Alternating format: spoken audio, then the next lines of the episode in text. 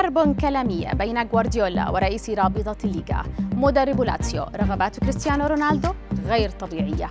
ومن هي الزوجة الأكثر أناقة في يورو 2020 إليكم أبرز أخبار الرياضة في الساعات الأربع والعشرين الماضية في دقيقتين على العربية بودكاست.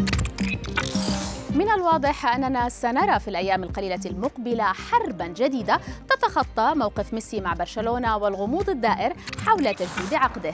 تلك الحرب الكلامية بطلها بيب غوارديولا وخافير تيباس شرارتها انطلقت من مدرب مانشستر سيتي الذي شن هجوما حادا على رئيس رابطة الدوري الإسباني ودعاه للتعلم من إدارة البريمير ليج كنموذج.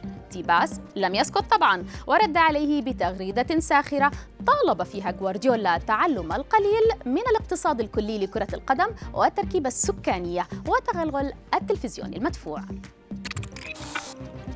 ننتقل إلى إيطاليا وحديث مدرب يوفنتوس السابق ساري الصحفي عن البرتغالي كريستيانو رونالدو الذي أثار به ردود أفعال عديدة على ال social media. مدرب لاتسيو أكد لمحطة سبورت إيطاليا بأن رونالدو ليس بسيطا في تعامله وبحسب وصف ساري فإن اللاعب البرتغالي يعتبر شركة متعددة الجنسيات لديه اهتمامات شخصية تتجاوز الأمور الطبيعية سواء على مستوى الفريق أو النادي.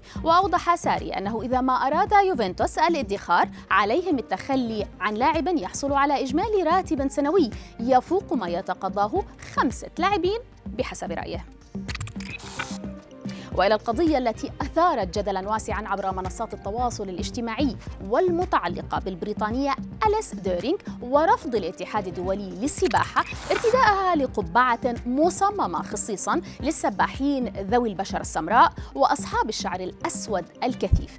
المعارضون اعتبروا منع اتحاد اللعبة الدولي استخدام القبعة في أولمبياد طوكيو تحيزا وعنصرية ضد أول سباحة سوداء تمثل بريطانيا في دورة الألعاب الأولمبية.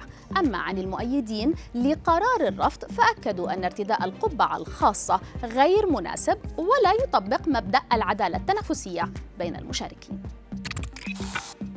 الختام مع مصممة الأزياء العالمية فيكتوريا بيكام والتي خطفت الأنظار في أحدث ظهور رياضي لها كأس أوروبا 2020 فيكي تصدرت العناوين ببدلة رياضية بسيطة أثبتت بها المرأة البالغة من العمر 43 عاما مرة أخرى أنها واحدة من رواد الموضة.